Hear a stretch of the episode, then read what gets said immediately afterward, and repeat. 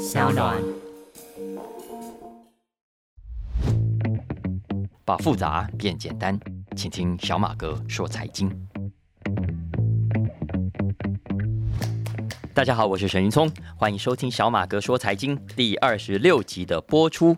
啊，再一次感谢听众朋友们大家的支持啊！因为我的制作人告诉我，过去这几集听众朋友的反应都很好，那我想这是给我们整个团队最大的鼓舞啊！非常谢谢大家，也希望大家继续关注我们的节目。我是很诚心的，希望大家可以帮我推荐给更多想要认识财经的听众，一起来听，一起来探讨这个很有趣的世界啊！那特别是最近这段时间，我想大家已经感觉到了，世界好像正在。出现很大的转变啊！我们现在可能还未必能够具体说出来变了什么，可是我们有很强烈的感觉，有没有？很肯定，如果继续这样子变下去，搞不好未来三到五年，或者五到十年好了，我们再回头看今天，会觉得落差是非常巨大的啊！我以前讲过所谓的大趋势，大趋势啊，mega trends，很多大趋势的改变都不是一夜之间说变。就变的，而是一点一点的慢慢改变。这就像水啊，慢慢在加温一样。你通常要隔了一段时间之后，你才感觉到哦，怎么突然冷水变热水了啊？然后你再回头比较两个时间点的差异，你才会看到哦，原来改变这么大哦。你看，像二十年来，举个例子来说，我最大的感受之一就是天气啊，气候变了。我还记得以前台北市啊，大概过了十月就已经很凉快了。就算白天有时候还是会很热，可是通常到了晚上气温会降低很多，出门都要穿一件薄外套。可是你看看这几天，到到晚上都还是热的半死啊！所以讲到气候变迁，大家不要说啊什么气候专家危言耸听啦，嘿，人家是有长期科学数据证明气候正在改变的。我想这一点在美国啊，在欧洲的听众一定感受特别的深刻。你看看以前的夏天，哎，温带地区耶，哪有热成这个样子的啦？哪有这种热浪的了？也没有像过去这几年一样啊，这么频繁的发生森林大火。如果这不是气候变迁，什么是气候变迁？长期的趋势就是这样啊。短期内我们可能不太感觉得出来，可是呢，时间到了，我们蓦然回首，你就会发现很多事情再也回不去了。我们已经不知不觉的走到了一个新的时代。我们回到经济活动上也是一样，比方说，你看利率啦，通膨啦。这十几年来，我们都已经习惯了低通膨跟低利率啊。如果听众朋友你现在呃，你大学毕业不到二十年，那么我相信从你大学毕业到现在，你可能早就习惯了薪水存到户头里面，其实没有什么利息收入啊。在这一波的物价上涨之前，也是疫情可能发生之前。我猜想你可能也没有感受到什么很大的通货膨胀的压力，物价有在涨，但是是很温和、慢慢的在涨，甚至有些东西因为大量廉价商品涌进来啊，价格还反而不涨反跌，所以你会觉得，哎，物价也还好嘛，还好嘛。但是以后还会继续这样吗？其实很可能不会了啊，搞不好五年后或者拉长一点看，十年后，我们反而到时候会慢慢的、慢慢的习惯。现在的高通货膨胀跟比较高的利率，搞不好啊，到时候你会忘记了你前半辈子过去这二十年所经历的这种低利率、低通膨的感觉。其实消费买东西也是一样啊。现在我们的手机，你看都是中国制造的，十年后呢，会不会变成嗯印度制造呢？你看你现在在淘宝啦，在天猫买的大陆货很便宜，对不对？以后还会这么便宜吗？我不知道啊。这几天大家都在唱衰比特币，比特币啊，诶，会不会十年之后，比特币突然变成我们生活中很重要的一部分呢？我也不知道。台积电现在是台湾的护国神山，诶，十年后、二十年后呢？台积电会不会变成美国人的摇钱树，或者是日本人的金鸡母呢？你今天在投资的这些上市公司哦，你觉得到了？二十年、三十年后，等到你退休需要用到钱的时候，想要卖股票的时候，哎，这些公司还在不在？他们的股票还值不值钱？我我觉得我们现在的投资者都应该回头想一下这些问题啊，因为如果我们回头看过去数百年以来的企业发展史，你就会知道很多的企业、很多的公司，其实跟我们一般人一样，不见得有能力面对这样长期巨大的改变。美国有一位经济史学家啊，叫做 Leslie Hanna，他曾经追踪二十世纪初期的大企业集团啊，那他追踪他们到一百年后的差不多一九九零年代，想要看看到底发生了什么变化哈。结果根据 Hanna 他的研究发现，一九一二年美国排名前一百大的企业，一百大哦，不是什么中小企业哦，一百大哦。这一百大当中啊，有十家，也就是差不多百分之十，在短短十年之后就不见了，要么倒闭，要么被并购了，就消失了。剩下的呢，有一半在后来的这八十几年当中，也一间一间的消失了。在 Hanna 的资料库里面显示，美国大企业命运最悲惨的一年、最糟糕的一年是一九六八年，因为在那一年，总共有六家百大企业彻底消失。重点是，我要让大家知道，很多在二十世纪初期，一九一二年那种大到看起来哇，怎么会倒呢？人家规模这么大哦，最后都真的倒了。就算是没有倒的，也已经萎缩啦，或者没有影响力到没有什么人去鸟他们了。我刚刚讲了，十年内有十家百大企业消失，嘿，这是很大的一件事情哎。十年，大家知道什么意思吗？十年啊，就是一个人从开始念中学一直到大学毕业，就是十年。所以我如果今天啊，我想帮孩子存股啊，假设。股票真的可以存的话啊，我想帮他买一张股票放着，在他国中一年级的时候买了一张，想说放到他大学毕业可以给他出国念研究所来用。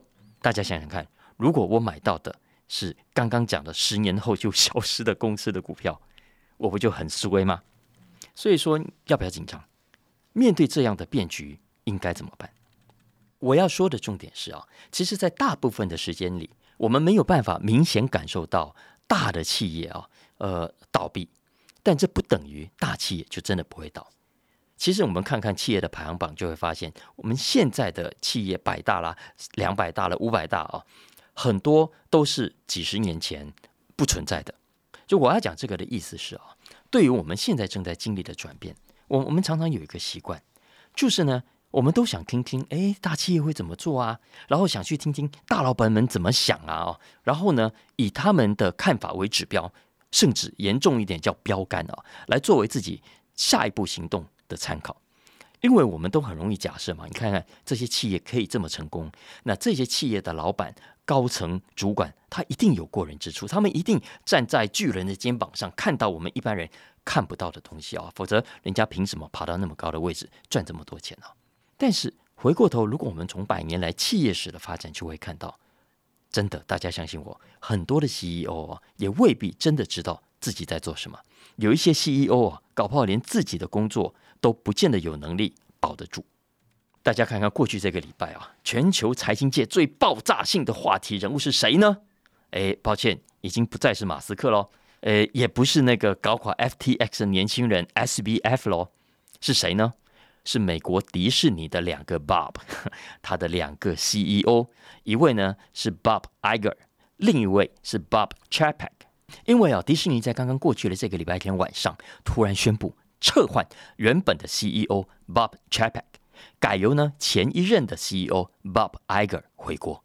嚯，这个消息传出来，在整个媒体圈都炸开了，华尔街的金融圈也完全没有人事先料到迪士尼会有这样的发展啊。从当天的消息传出到我录制的这一集的这两天来，几乎啊，你打开财经媒体都可以看到，都在追这条新闻。大家都想知道为什么，到底发生了什么事情啊？要知道啊，像迪士尼规模这么庞大的公司，嘿，换 CEO 是大事诶，是多大的事情啊？你通常都要稍微布局很久，然后呢，董事会要慢慢的去找人。虽然找人的过程要尽可能的保密，但是呢，也常常会让消息走漏。所以媒体对于很多大企业的 CEO 换人，通常呢有某种的心理准备。但是这一次。事前几乎完全没有任何风声传出来，所以很显然，很显然，迪士尼这一次是在很短的时间内就做出来的决定。Why？到底为什么？而且啊，不管是 Chapek 的下台，还是 Iger 的回国，都完全完全出乎外界的预料。为什么这样说啊？我们先讲 Iger。艾格很有名，因为他是华尔街跟媒体圈鼎鼎有名的人物。他是在 Chapek 之前的 Disney CEO 啊，他从二零零五年开始接掌 CEO，一直到二零二零年才交棒，风评一直都很好。大家都说艾格哇，很大胆的创新，很大胆的并购。我们今天看到的迪士尼旗下的皮克斯啦、漫威啦、卢卡斯啦，还有二十一世纪 Fox 啊，都被他收编成功。他让迪士尼的市值啊暴增了好几倍。所以艾格这个人也被公认为当代最具创新力也最成功的执行长之一。他写过一本书啊，书名就叫《我生命中的一段历险》，卖得很好，也非常好看。那他在二零二零年交棒给 Chapek，然后呢，在二零二一年正式退休之后，就说啊，他这次离开就再也不会回来了，他要游山玩水去了。而且这个话讲的不止一次哦，说他退休喽，他不会再回来喽。所以啊，媒体基本上相信。呃，不叫君无戏言哦，就是你你这么大的人物不会随便讲讲了，而且今年应该已经七十一岁了，七十一岁的艾格应该已经真的会告老还乡，不会再复出了。所以这就是为什么他这一次突然宣布回国，大家都吓一跳啊！也没有搞错，你先前不是说不回国的吗？耍我们呢哦！还有 Chapek，Chapek 这一次被扫地出门，老实说也很奇怪，为什么呢？因为就在今年的八月啊，大家如果还有印象的话，应该还记得 Chapek 其实交出了一张还不错的成绩单。今年第二季 Disney 的获利成长了百分之五十，它订户的数量还记得吗？我在小马哥说财经里面也有讲过，也首度超越 Netflix，所以这是一个很重要的战绩。所以接着没多久啊，其实迪士尼的董事会还表示肯定他的贡献，跟他续约一直到二零二五年的七月。所以这两天大家就看不懂了。嘿，如果你董事会啊，你对 Chapek 过去这一年多来的表现不满意，fire 他就好了。你为什么还跟他续约呢？你可以不要跟他续约啊。而你既然续了约，为什么又会突然在短短几个月之后反悔呢？所以过去这几个礼拜来，到底迪士尼内部发生了什么事情，让迪士尼的董事会决定壮士断腕，把 Chapek 给扫地出门？然后艾格明明都说要退休了，为什么又 跑回来继续上班了？我几乎所有国际媒体都浏览过，都很仔细的去看。那我发现很多记者都在追，那他们采访了很多。迪士尼的高层啦、大股东啦，还有金融圈跟迪士尼关系比较密切的人等等，那其中还包括很多两位 Bob 身边的好朋友。那很多人都有内幕可以讲，可是呢，我看一下报道，几乎都不具名啊，可能都不想得罪他们。那根据大家目前为止的描述，我们大概可以拼凑出最近这个事件几个礼拜来的状况，以及几个重要的关键转折。其中呢，我认为最关键的一个时间点。看起来哦，是在十一月初一场跟分析师的 conference call。那迪士尼呢要宣布它最新的财报。整体来说，当时宣布的财报营收呢高达两百亿美金，比前一年成长了百分之九。那尤其是大家都很关注的串流部门表现也还不错。迪士尼旗下的三大串流平台，包括 Disney Plus、ESPN Plus 跟 Hulu 啊，总订户数的成长到两亿三千五百万。其中 Disney Plus 的全球订户结算到十月一号为止，成长了一千两百万。其中呢，美国跟加拿大就增加了一百九十万，让总订户数啊来到了一亿六千四百二十万。这是北美的部分。看起来成绩好像还不错，对不对？不，因为问题来了。迪士尼虽然营收有成长，可是却低于原本分析师的预期。更重要的致命伤是，它 direct to customers 的部门啊，也就是刚刚讲的很多的串流平台，虽然刚刚讲订户数增加了，可是啊，嚯，钱烧的更多，投资跟开销更大，结果呢，大赔了十五亿美金，将近十五亿美金啊。它比去年的六亿多还要赔超过一倍，所以根据当时有参加那一场 conference call 的分析师说啊，Chapek 其实哦一副很有把握的样子啊，他老神在在啊，他就解释说很乐观了，大家不用怕，亏损的原因呢主要来自 Disney Plus 的制作、行销跟科技上的投资，没有错，这个投资亏损啊在这一季看起来很大，不过大家别惊啊，Chapek 说呢最高就是这样了啊，接下来亏损会逐年的。缩小，这个话虽然说起来哦，感觉也 make sense 哦，也很笃定。可是呢，显然分析师们根本不买单，所以要一转身，conference call 结束之后，怎么样？大家都跑去放空。所以隔天隔天，Disney 的股价一口气就跌了百分之十三，创下 Disney 股票史上从九幺幺事件以来单日的最大跌幅。如果加上今年以前的整个跌势啊，今年以来呢，在当时 Disney 的股价啊，几乎要腰斩，跌了四成了。而那一场的 Conference Call 以及隔天的股市，正是把 Chapek 的领导危机搬上了台面。在市场上，很多分析师跟股市名嘴啊，从此公开点名要他下台负责。那还只是对外，其实对内杀伤力更大。在公司内部啊，同时有好几位高阶主管。公开对他表示不满，其中最重量级的是迪士尼的财务长麦卡锡 （Christine McCarthy）。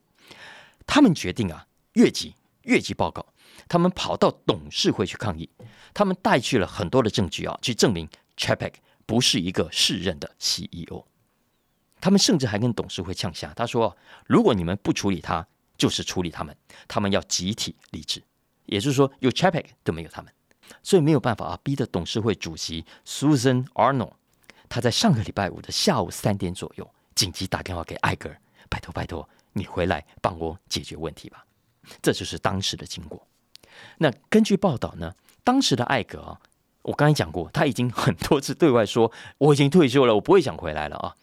可是实际上这一年多来，根据这些媒体采访他身边的人都知道，其实艾格对 Chapik。这一年多来，老实说，一直都很有意见。虽然说 Chapek 是他亲自挑选的接班人，可是后来他发现自己错了，因为他从很多的事件听到了也好，自己目睹跟参与的也好，他觉得 Chapek 这个人啊，缺乏同理心，也缺乏身为管理者应该要有的 EQ，所以呢，他在好莱坞的人缘不是很好，处理很多的事情啊都没有处理的很漂亮。然后呢，据说这个话啊，后来又传回 Chapek 的耳朵里。让 c h a p 也很不舒服，觉得哎，老兄啊，你已经退休了，你不应该再回来指指点点，你不应该再回来讲东讲西啊。所以呢，后来就算艾格要给他建议，他也不怎么理会。这也是为什么十一月刚刚讲的那一场 Conference Call 的危机爆发，其实他可以去跟艾格请教的，可是他可能因为对艾格已经有了心结，所以没有去找他帮忙。然后怎么样？这一点呢，回过头来又让艾格更加不爽。老实说，这可能也就是他最后决定要回来清理门户的重要的关键啊。老实说，如果当时啊十一月初的时候，Chapak 遇到这么大的问题的时候，他愿意放下身段，回过头来找艾格，请他帮忙，向他请教，请他出马来缓和外部对他的批评，来疏解内部员工给他带来的压力。我认为艾格他身为长辈啊。搞不好真的会出手帮忙，可是显然 Chapek 没有把他当好朋友啊，那这一点让艾格搞不好心里是很受伤的。再加上对艾格来说，哎，今天迪士尼的江山大部分是他过去十五年辛辛苦苦打下的基础，就像我讲的，皮克斯、漫威、卢卡斯影业，哎，这些都是被他并购或者是买下来的耶。Disney Plus 也是他一手打造出来的，所以他当然不想看到一切的战果被 Chapek 给毁了。要知道，一个成功的 CEO，他的任务不是只有在任内把工作给管理好，而且还要自己离开之后成功的交棒。你没有成功交棒，你的 legacy 就不完美。我想这是艾格愿意回国解决他最后留下的问题最重要的原因。那事情发展到今天，目前为止看起来啊，投资者显然他对艾格是相对肯定的。这个事情我刚刚说，他是在礼拜天的晚上传出来，传出他要回国的消息之后，隔天礼拜一哦，大家去看一看，迪士尼的股价大涨了超过十趴，一夜之间，迪士尼的市值又增加了一百二十亿美金啊！据说里面的员工跟主管本来呢，听到 Chapek 被 fire 啊，大家都吓了一跳啊，怎么办？怎么办？可是后来一听啊，艾格要回来。啊，好了好了，没事了，大家好像又松了一口气啊。不过我想接下来压力应该就回到艾格尔的身上了啊，因为第一，目前他的合约看起来是到二零二四年底，所以他大概有两年的时间，有没有办法一方面控制亏损，一方面继续维持 Disney 在未来串流市场上的领先优势呢？再来，接下来两年后，他上一次的交棒不成功，下一棒要交给谁呢？嘿，大家都在看啊。所以你看哦，所有成功的企业之所以可以长期的成功，不是因为他们从来不犯错，而是他们犯了错，很勇敢的面对。可以拖，当然他们可能还是会拖了哦。可是当他们发现必须立即采取行动的时候，他们也会非常的果断。迪士尼的董事会这一次就做了很有代表性的示范。我们未来在面对市场的时候，我觉得也应该要有这种改变的勇气。很多人不喜欢改变啊，因为改变意味着要重新适应啊，而且有些改变的决定会让自己感觉很没面子嘛。哦，你看以前我这样子认为，现在我要推翻自己。我自己年轻的时候也是不是很喜欢改变的啊，不过倒不是因为怕丢脸，而是 而是懒哦，觉得每天都风平浪静最好啊。因为一旦改变，不管是人事上的啦，还是策略上的，都意味着会有很多的不确定性。不过后来我也慢慢明白了，其实我不变也不行，因为市场会变。那讲到市场变哦，最近几个现象、几个新闻，我我想要快速跟大家分享一下啊。前一阵子我去逛一家超市，一家连锁的超市，我发现，哎，怎么店里面很多东西，他们都用那种防盗锁把它锁起来了。比方说比较大罐的油啊，然后这个基金啊，百兰氏基金啊，有没有？哎，你要拿去柜台结账，付了钱之后，他们才会帮你把这个锁解开。如果你没有解开，就大摇大摆的拿出去，然后门口的警报就会响哦。那我看那个油很大一桶，哎。真的有人会偷吗？然后那个基金是大盒的，也是很大一盒，很重哎。我忍不住问柜台，我说：“你干嘛这这个东西要锁这么重？不会有人偷吧？”结果柜台小姐跟我说：“吼，常常被偷啊，还有被逮到现行犯的。”他说：“小偷会塞到这个袋子里，然后偷偷带走。他们因为损失太多了，所以只好装上这个防盗锁。所以可见啊，这一年来可能真的经济很不好，越来越多人啊顺手牵羊，很多的零售业呢都遭受很大的损失。”那我就联想到最近看到的美国的新闻，因为在美国更严重，有没有？大家都看到了美国的新闻啊，因为美国还不只是偷窃而已哦，还包括大摇大摆的进去抢劫哦。比方说，Target，Target 前阵子他就发了一个新闻啊，他就说呢，今年以来美国窃盗跟抢劫的事件整整比去年多出了五成，在 Target 啊，所以造成 Target 的库存严重失血。他们没有公布实际发生的频率啊，跟次数。可是呢，他们说所造成的损失啊，高达六亿美金。然后当然不是只有 Target 哦，Walmart 啦、Home Depot 啦等等其他的零售商店也很头痛，很多帮派啦成群结队去洗劫各种商店啊。根据美国零售工会 National Retail Federation 的估计二零二零年的损失是九百亿美金，去年的损失是九百四十五亿美金啊，可不可怕？所以去年二十一家大型零售业的 CEO 受不了了，他们联名要求国会赶快立法来解决犯罪组织所造成的伤害。比方说，呃，更严格的禁止上网去卖赃物等等，因为很多这些偷来的、抢来的时候都是放到网络上去卖的啊。不过等政府可能太慢啊，所以现在像刚刚讲的 Target 啦、Walmart 啦、Home Depot 等等都在自力救济。那他们都在想办法利用新的科技啦，呃，加强员工训练啊，来减少损失。因为他们预期啊，他们预期随着接下来经济更差，美国家庭的储蓄更少，这种状况会更严重，所以一定要先做好准备。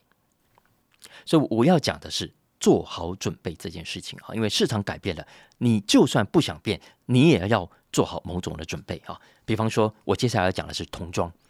童装是门大生意，我们都知道，尤其现在呃，现在的家长这么宠小孩啊，东西都越买越好。所以虽然讲是少子化了啊，可是婴幼儿用品的规模还是很大。美国人光是在去年花在婴幼儿用品的钱就超过一千四百三十亿美金，他们估计到二零三零年啊，会超过一千八百亿美金。但是呢，就像我刚刚说的，市场也是会变的啊。最近我看到了一个市场调查，很有意思。他说啊，今年一到十月，美国婴幼儿服饰的销量其实衰退了，衰退了百分之六。很多的业者，比方说美国的 Gap 啊，还有 Old Navy，还有香蕉共和国那个 Banana Republic，都预期呢，接下来童装部门的营收表现不会太好。总体来说，服饰业总体今年的业绩还是会成长，可是呢，童装婴幼儿部门呢会受到。比较大的影响啊，我觉得这一点是要提醒呃，如果听众朋友做这一行的，可能可以参考一下啊。那我想这主要是因为大人跟小孩不一样嘛啊，因为大人就不会再停止长了，小孩子长得很快，衣服很快就穿不下了，所以平常行情好的时候呢，啊手头上松，想说买好一点的给孩子穿穿没关系。所以像是 Gap 啦、Banana Republic 啦这些有品牌的童装，价格呢比其他牌子贵一点，大家也不介意，还是买得下手。可是现在很多美国家庭发现，哇，不行哦，现在要量入为出咯，现在要稍微精打细算一下咯。所以呢，当他们看到价格太贵的童装，当然就买不下手了啊。孩子的衣服啦、裤子啦啊，能撑就就撑久一点吧啊，就算要换新的，也不会想要花大钱。所以现在童装就全部冷了吗？No，现在童装其实还有一个地方很热，就是什么呢？二手市场。因为有另一个调查发现，美国的家长当中哦，现在有六成以上在过去一年当中有跑到二手平台上去买过童装。那这些二手童装的大客户当中，谁最大的客户？他说家里有超过两个以上小孩的家长是大客户。所以你看，如果你是童装业者，你要不要跟着变？其实哪里指童装业者？我再举另外一个例子好了，我再举餐饮业来说好了。呃，最近如果大家有看美国的财经新闻，你会看到啊，美国餐饮业第三季其实营收还不错，是成长的。麦当劳甚至创下史上新高，股价呢一度在一天之内大涨了三趴啊。那大家都说啊，解封了，解封了啊，消费者疯狂出门狂欢啦，所以餐饮业的生意都回来了。哎，其实没有啊，并不是所有餐饮业。都那么好，因为啊，有分析师他进一步去分析呃业绩营收成长的原因，他们发现哦，哎，主要呢不是因为客人变多了，而是因为物价上涨了，这些餐饮的价格调高了，因为价格调高之后，所以你总体的业绩看起来比较好看。实际上呢，去餐厅吃饭的客人，他们去餐厅的次数反而是在减少的。不管是快餐店、素食店，或是比较高档的餐厅哦，来客的数量，我们叫做 traffic，其实都在衰退。这当中有一些变化，我我认为是值得注意的啊。比方说，呃，本来一个人会去很贵的餐厅，现在他会改去比较便宜一点的哦，可能中价位的。那本来他一个礼拜搞不好天天上馆子。那现在他可能有两三天会改他便当，或者甚至在家里煮啊。而他本来一次呢会点两个肉一个菜的啊，现在可能改点一个肉或两个菜啊。所以相较之下啊，超市超市现在生意就变好了，因为去超市买菜的人变多了。所以这造成什么呢？这造成整个超市的商业模式也开始慢慢出现转变。超市商品的流动也出现了微妙的变化，比方说哦，泰森食品公司他就发现了，原本会买牛排的消费者，诶，现在怎么样？该买鸡肉，鸡肉比较便宜啊。那原本买比较高档的鸡肉的呢，诶，现在有些吃便宜一点的就好啊。所以这就是消费者会有的改变。然后大家不要听我说啊，你看这个也要买便宜的，那个也要买便宜的，感觉大家都很斤斤计较，对不对啊？我跟他说，这真的是是没办法的啊。在美国的听众，我想你可能就能够感同身受。根据美国劳工部最新的统计啊，美国餐厅的价格今年一到十月以来啊，涨了百分之八点六，超市的价格其实涨幅更大，平均涨了百分之十二点四。不过，因为一般来说去餐厅用餐的费用啊，是自己在家煮的，可能三到四倍啊。大家回头去算就会知道啊。所以算下来，其实自己煮呢还是比上馆子便宜。所以物价涨这么凶，大家都要想办法去做调整。这就是我说的市场的变化。我们现在常常都说啊，是啦，市场有变化没错，可是我们还是要有自己的市场定位啊，我们要有产品定位啊。比方说，有一些就是说我是高档定位的啊，这当然是没错的。可是呢，你可能要对市场稍微敏感一点，我建议啊，然后同时做一点比较灵活的调整。我举个例子来说，你可以继续走你的高档定位，不过呢，我建议你可以搭配一些吸引消费者的比较低价的产品啊。再比方说，如果你走平价路线的话，诶，你也可以维持你的平价定位，不过你可以设法去穿插一些利润比较高的东西。好，总之慢慢随着市场的反应去做调节。最怕的是那种死脑筋啊，就是我高档，我不想卖便宜的东西啊，好，或者说我定位就是这样啊，改变的就不是我了啊。就像我前面讲的，市场的改变它不会是一夜之间，而是慢慢一点一点的转变。如果你只站在原地不动，短期内你可能也不会有什么太大的痛苦，因为顾客不会一下子说不来就不来啊，顾客是慢慢流失的。你如果没有警觉，有一天你就会发现，咦，怎么客人都跑光了？就像我前面讲的那些大集团一样，哎，你看人家这么雄厚的财力，人家请了多少的人才，结果呢？所以啊，我觉得也许大家现在的生意规模还没有到一百大，对不对？可是呢，如果可以打从一开始我们就养成比较弹性的思考习惯，养成对市场转变比较敏锐的嗅觉，那你将来成功的几率也会高很多。有一天，当你事业越来越大之后，你也比较有警觉。好了，这是我小小心得跟大家分享。以上就是今天的小马哥说财经，希望大家喜欢今天的内容，不要忘了帮我按下订阅、评分五星，也欢迎大家持续透过所有的 Podcast 平台来收听，然后呢，帮我分享给亲朋好友。大家如果有相关的需求，也欢迎透过文字栏讯息里面的粉砖连接来跟我们互动啊！谢谢，我们下次见。